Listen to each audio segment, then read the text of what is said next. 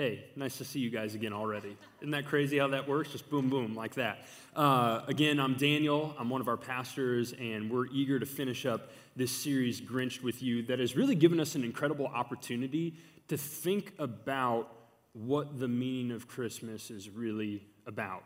But today, I want to do something a little bit different because I can guarantee that there is someone in here who is trying to recover from the amazing amount of food that they have eaten over the course of the last week. So we're going to do something a little bit participatory, if you will. That's like a, you're welcome for that word right there. Um, we're going to do something that causes a little bit of audience interaction here. So, what I would love for you to do is to stand up as we read God's word today. We did this on Christmas Eve as well, but I'm going to read our passage. If you just stand up with me, we're going to take an opportunity to dig into God's word together. And then I'm going to ask you to do something afterwards. Um, and I'm sorry for all of you introverts in the room. Just I, I feel you, but we're going to do it anyway. This is John chapter 13. If you want to turn there in your physical Bible or on your Bible app, it's also going to be on the screen as well. This is a story about how Jesus serves and gives. So check this out. Starting in verse 1, it says, It was just before the Passover festival. Jesus knew that the hour had come for him to leave the world and to go to the Father. Having loved his own who were in the world, he loved them to the end. The evening meal was in progress, and the devil had already prompted Judas, the son of Simon Iscariot, to betray Jesus. Jesus knew that the Father had put all things under his power and that he had come from God and was returning to God. So he got up he got up from the meal, took off his outer clothing, and wrapped a towel around his waist. After that, he poured water into a basin and began to wash his disciples' feet, drying them with the towel that was wrapped around him. He came to Simon Peter, who said to him, Lord, are you going to wash my feet? Jesus replied, You don't realize what I'm doing, but later you will understand. So Peter said, You shall never wash my feet. Jesus answered, Unless I wash you, you have no part with me. Then Lord Simon Peter said, Not just my feet, but my hands and my head as well. Jesus answered, Those who have had a bath need only to wash their feet. Their whole body is clean, and you are clean, though not every one of you. For he knew who was going to betray him, and that was why he said, Not every one was clean. When he had finished washing their feet, he put on his clothes and returned to his place. Do you understand what I've done for you? He asked them. You call me teacher and Lord, and rightly so, for that is what I am. Now that I, your Lord and teacher, have washed your feet, you should also wash one another's feet. I have set an example for you that you should do as I have done for you. Very truly, I tell you, no servant is greater than his master, nor is a messenger greater than the one who sent him. Now that you know these things, you will be blessed if you do them. So, what I want you to do is, I want you to turn to three people and say, It is better to give than receive. Go on ahead and do that. Turn to three people, maybe even pop into a different aisle. It's better to give than receive. I know some of you don't even believe it this morning, but I want you to say it anyway. It is better to give than receive. Man, this feels like old school church all of a sudden, like meeting and greeting people. I grew up doing this every single week, by the way. You can sit down, by the way. Thank you. Man, I felt like I had like a little extra extra control there for a second. You know, when you're a kid, isn't Christmas incredible? Isn't it incredible just having the stack of gifts that are endless and more and more and more presents. I had a little bit of a lisp, so I actually called them presidents. Like I couldn't distinguish the difference between those two things at that point in time. But you'll recognize that Christmas changes the older that you get. You become a spouse, you become a parent, or you just become an adult in general. And you recognize in my case that I have a 17 month old daughter who has a stack of gifts three times taller than she is and three times bigger than my stack of gifts because people care about her a whole lot more than they care about me at Christmas. That's just the way that it works. It's the circle of life. And the funny thing is, is she doesn't even care about her presents. Like I watched my kid at two separate Christmas gatherings take a Christmas bag and play peekaboo by putting it over her head. It wasn't a plastic bag. I'm not a terrible parent. You could breathe through there, okay? But just over and over again, there's 15 people just Googling at my daughter. And I'm like, well, why don't you pay attention to me a little bit too, right? I've got some things to work through, honestly. Um, but have you ever noticed that we make it through Christmas and the giving kind of like takes a steep decline all of a sudden? See, it's not as tax friendly to give in January as it is in December. Am I right? And pragmatism sets in, and if you got family members or friends who are born in January, uh, they can attest to the fact that they've been getting the short end of the stick for their entire lives, okay? And so we don't have this concoction of like Hallmark and Lifetime movies and Christmas music running through our veins. And so all of a sudden, it is not as feely and fuzzy and awesome to give because we look at our checking account and we're done giving for a while. Now, the Grinch. We've been talking about him for several weeks. He tried to steal Christmas, but here's what he found out. He found out that giving everything away was a far better way to live than trying to take and hold on to things for himself. But I've always wondered this about the Grinch. Do you think he continued to give? I mean, I, I would really love a Grinch 2.0, like the Grinch 10 years later, the documentary, right? Did the Grinch continue to be generous and to give and to be selfless? Or did his heart that grew up three sizes in one day shrink back to the size that it was before? And this is the core question that I'm getting at because I think about it with myself when I do things that I'm proud of or I think that God is proud of, particularly when it comes to giving. This is the question that I'm really wrestling with. Is it possible to be generous all year? Is it possible to have a heart that seeks to serve first? Is it possible to keep giving and giving and giving and giving? Or is there some sort of limit that we reach where it's like, oh gosh, like I've fulfilled my obligation to give? Now, I want to ground us in a very important concept. When we talk about generosity as a church, it is very clear that this is not simply a financial thing, and we'll be missing the point if that's all we're thinking about. Generosity at its core, it's an act of service. It's not just something we think with our head, but it's something we do with our hands and our feet. It's saying that all my stuff, everything that I have and I am, it is on the table for you. I'm giving it away for your sake instead of holding on to it for myself. And so, for as long as I've been here at First Champaign, we've been talking about generosity as the extension of more than just our finances, and we define it like this Generosity is the surrender of our time, our talent, and our treasures before God for the sake of the world. It's all there for you, God, for the sake of blessing others. Now, I don't want you to be confused because generosity is not a simple checklist.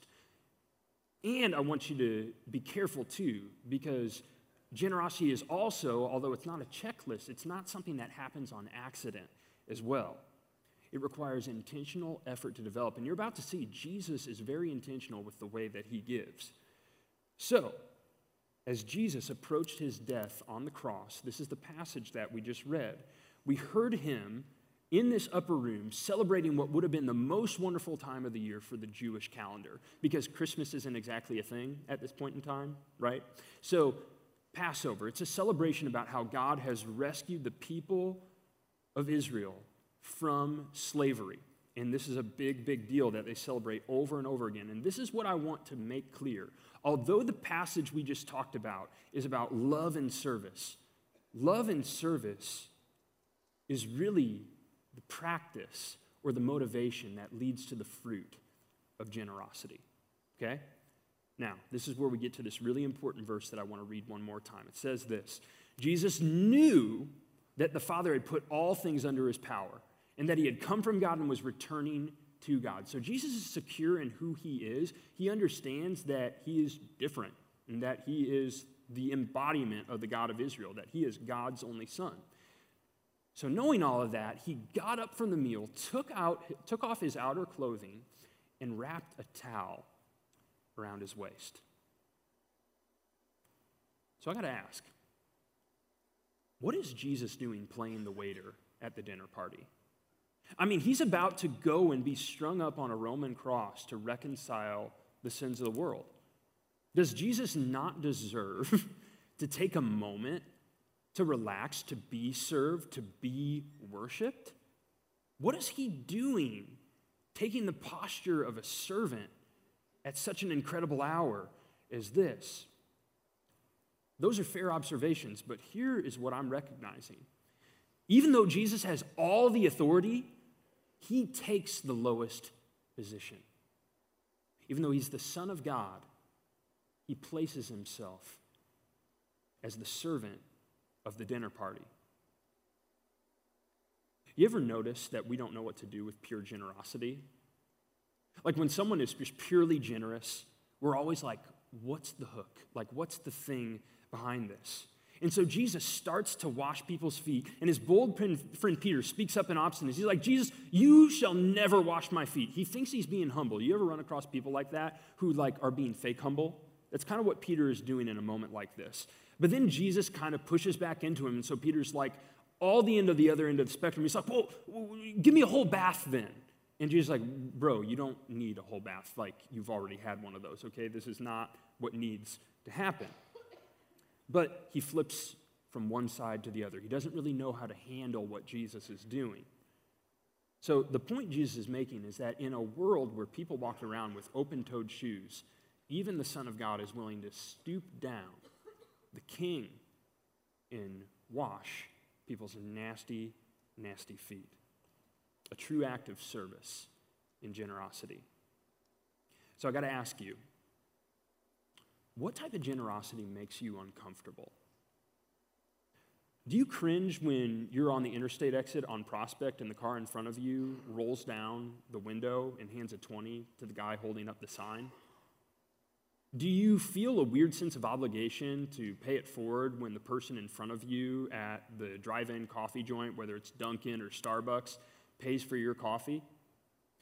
Or maybe like when you get through the Christmas season and you recognize that you've either given more or you've received more, do you feel like this weird lack of balance where you feel obligated to balance that out one way or the other?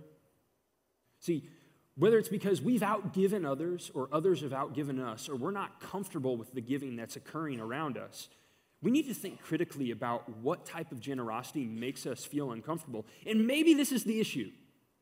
You ever notice that the people we think about more than anyone else while we're giving is ourselves? How people will perceive us as we give, how we can get the credit for how we give Maybe how we can attach some strings to our gifts so we can reel it back in when it's time for us to treat ourselves or when we need a favor.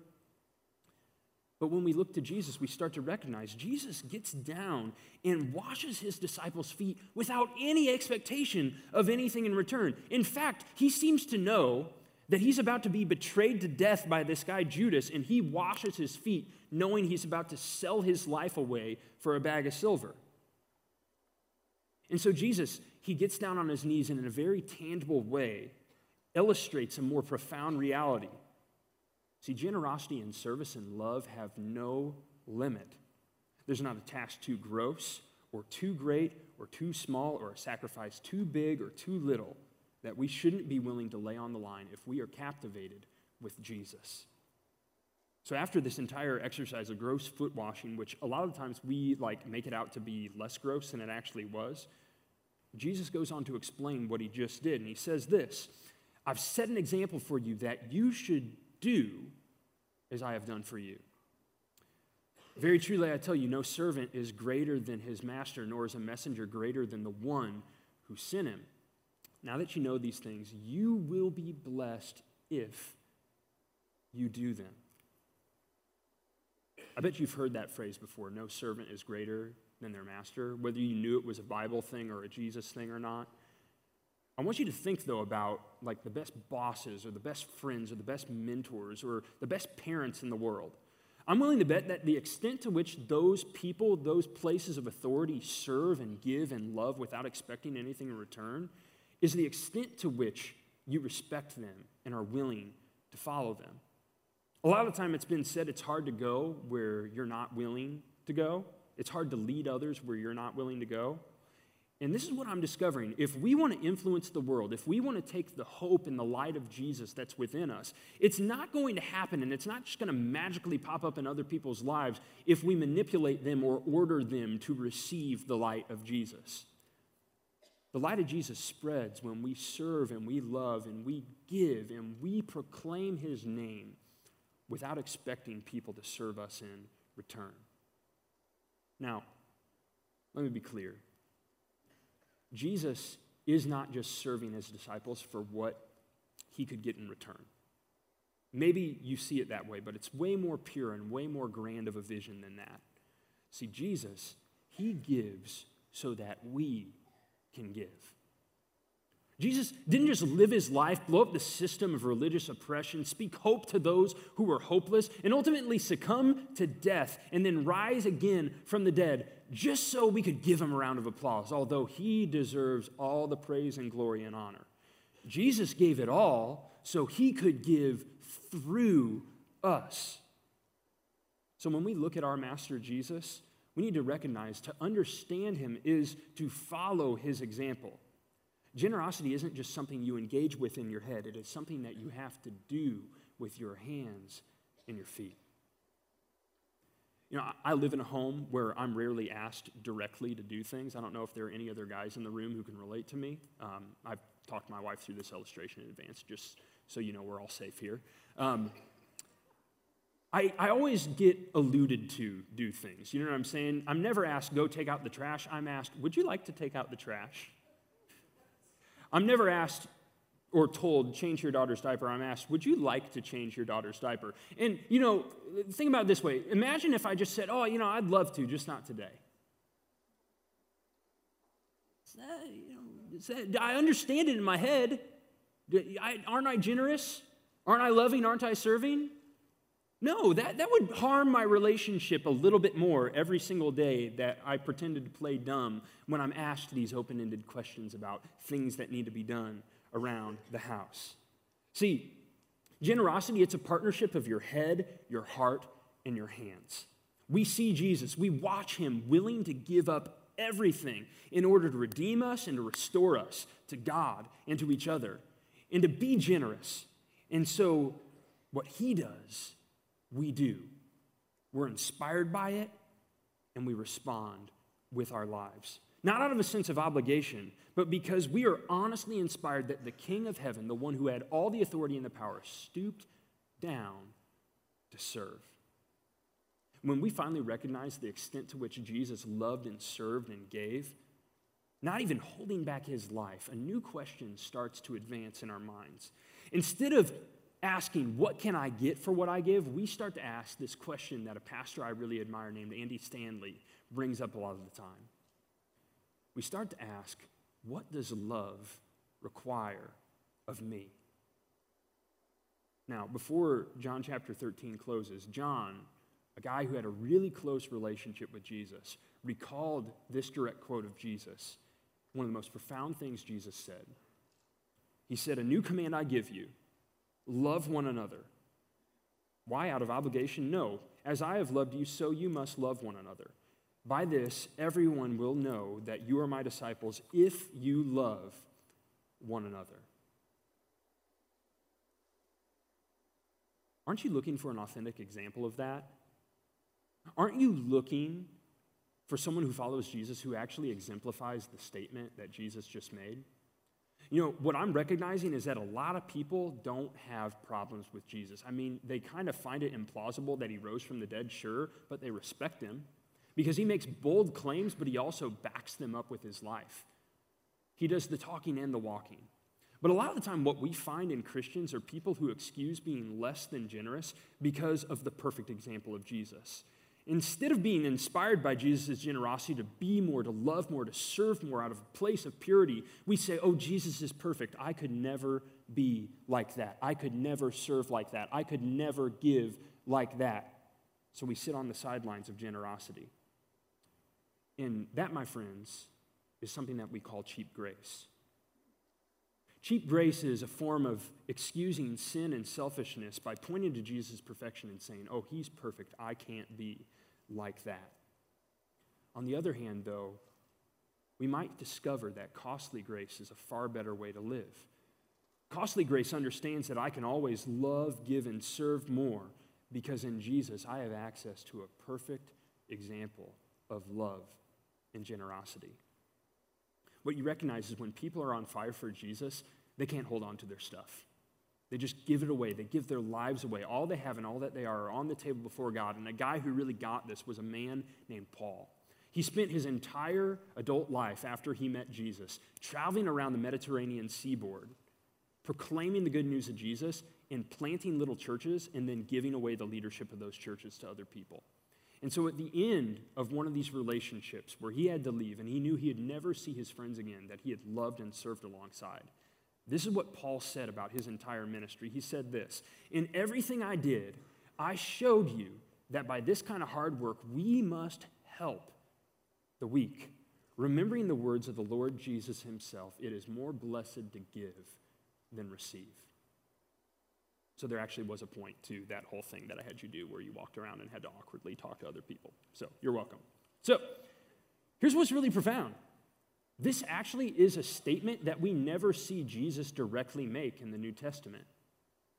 But when we look at Paul's life and we look at the life of the early church and when we look at the life of Jesus in the Gospels, we recognize that this is an authentic teaching of Jesus that's passed down by word without ever even landing in the Gospels. And Paul can say, You know that Jesus said it's better to give than receive.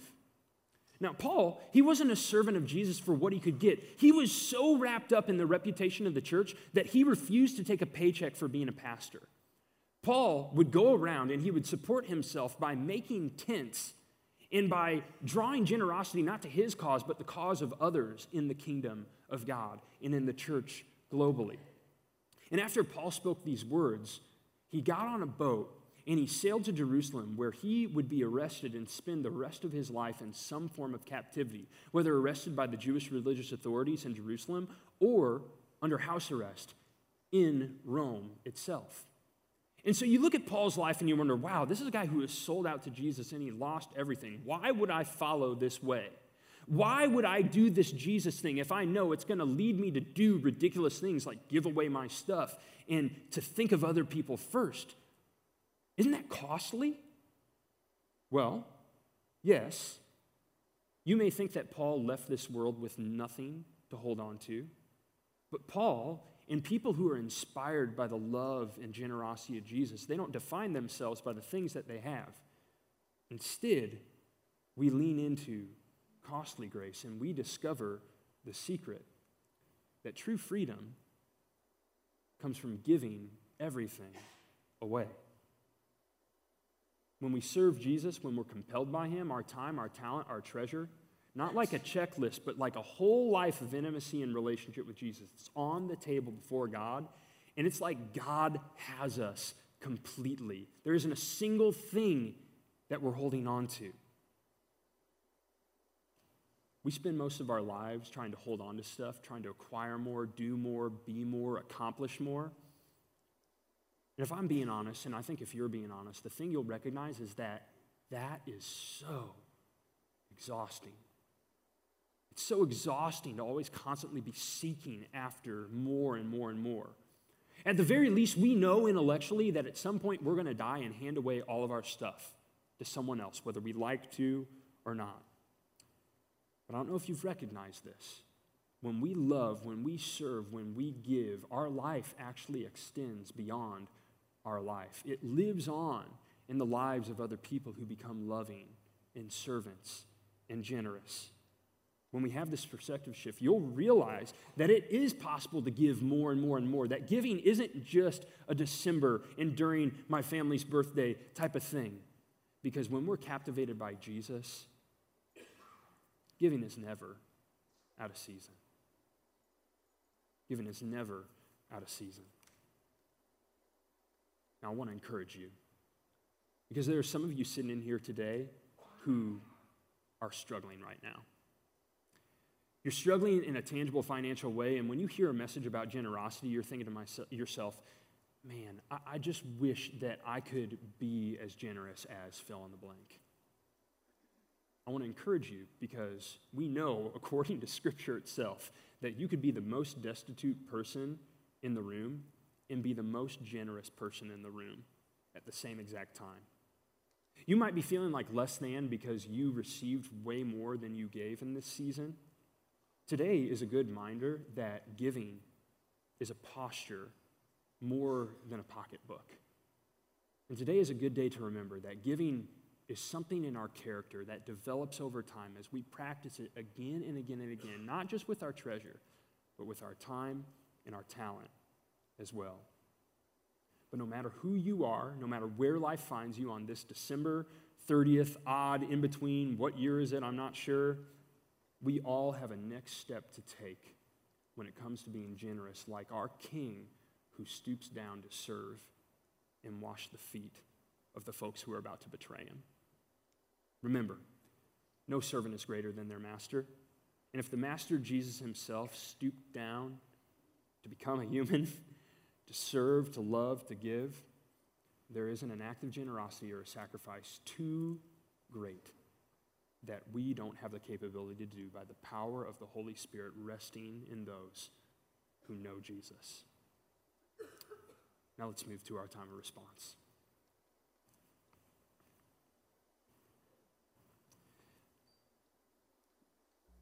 Today, I want to give you an opportunity to do something really simple.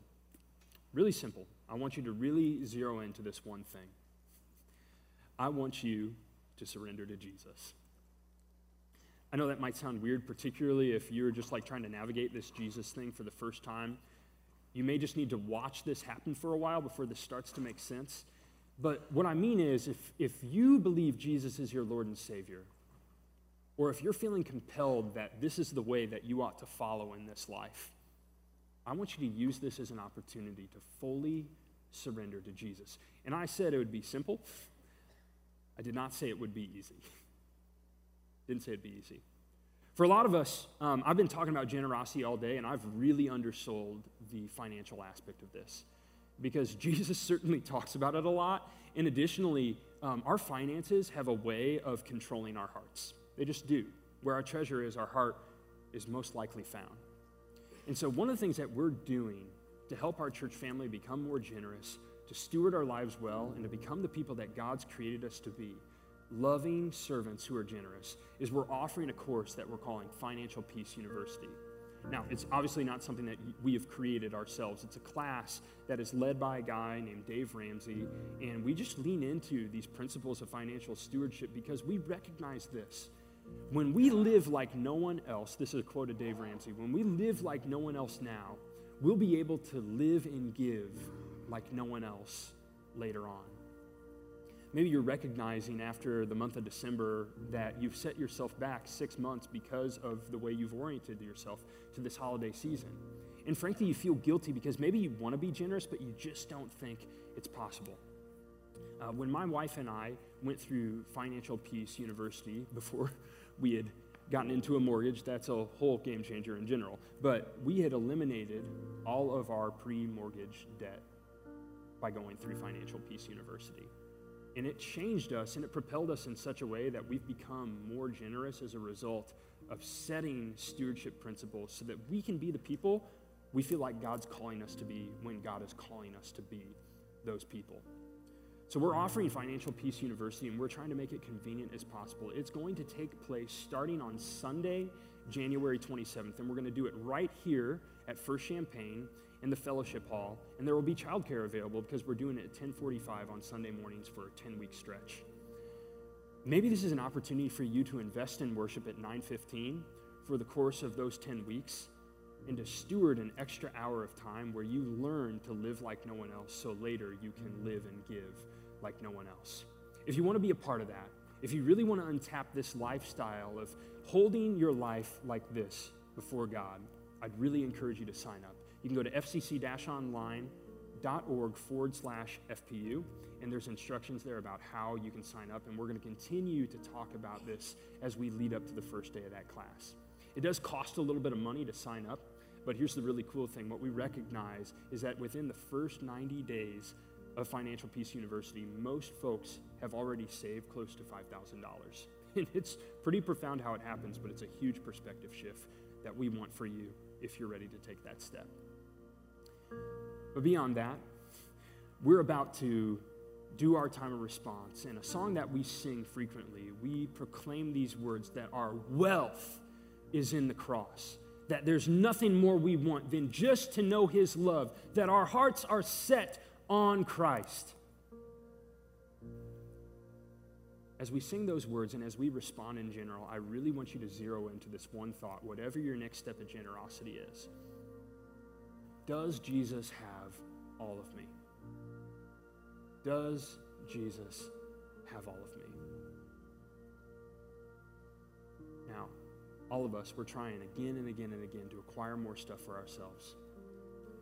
Why not try holding our life with open hands instead of closed hands and seeing the difference that will make and understanding that there is true inspiration for life change and love and service and generosity that's found in our King Jesus. I'm going to pray and then I'll talk about what the time of response looks like. Let's pray. Jesus, though, though you are so high and holy and mighty and eternal, that you would take on flesh, become a human, walk in our shoes, wipe off our dirty feet, serve us, give us wisdom, show us who God truly is, die. A painful and excruciating death to reconcile us. Oh, Jesus, I pray that we wouldn't settle for cheap grace but that we would be willing to be inspired by the costly grace that is so captivated by you that we can't help but give everything away. Jesus, Jesus, help us to see that this isn't about obligation, that this isn't about a task list, this is about understanding what life is really about, that freedom is truly found when we give everything away. We want to be yours completely. Show us the true life that is really life. We lift this up to you. In your name, Jesus, amen. There are a few things that we do every single week. If you're new to First, you'll recognize that there are little candles that are lighting up uh, tables around the auditorium. Those are our communion stations. If you consider yourself a follower of Jesus, we want you to use this time to center everything that we do as a church family and everything you do as a follower of Jesus in the little piece of bread that represents Jesus' body and the little cup of juice that represents his blood. We partake of these elements to remember and to celebrate and lift high the name of Jesus in Jesus himself, who has made us the body of Christ. Go ahead and do that as you're ready. Um, if you're newer, what you can do is you can take the little piece of bread and then take the little cup of juice and replace the juice in the bucket that's in the middle of the table here in a second when we release everyone to go. Some other folks are going to give tangibly in this time. what you'll recognize is there will be people going and giving gifts because they're inspired by the mission of Jesus that we're trying to accomplish through this local church. They'll do that by dropping those in the give and respond boxes. Other folks are going to pull out that give app that we talked about earlier and give in that way.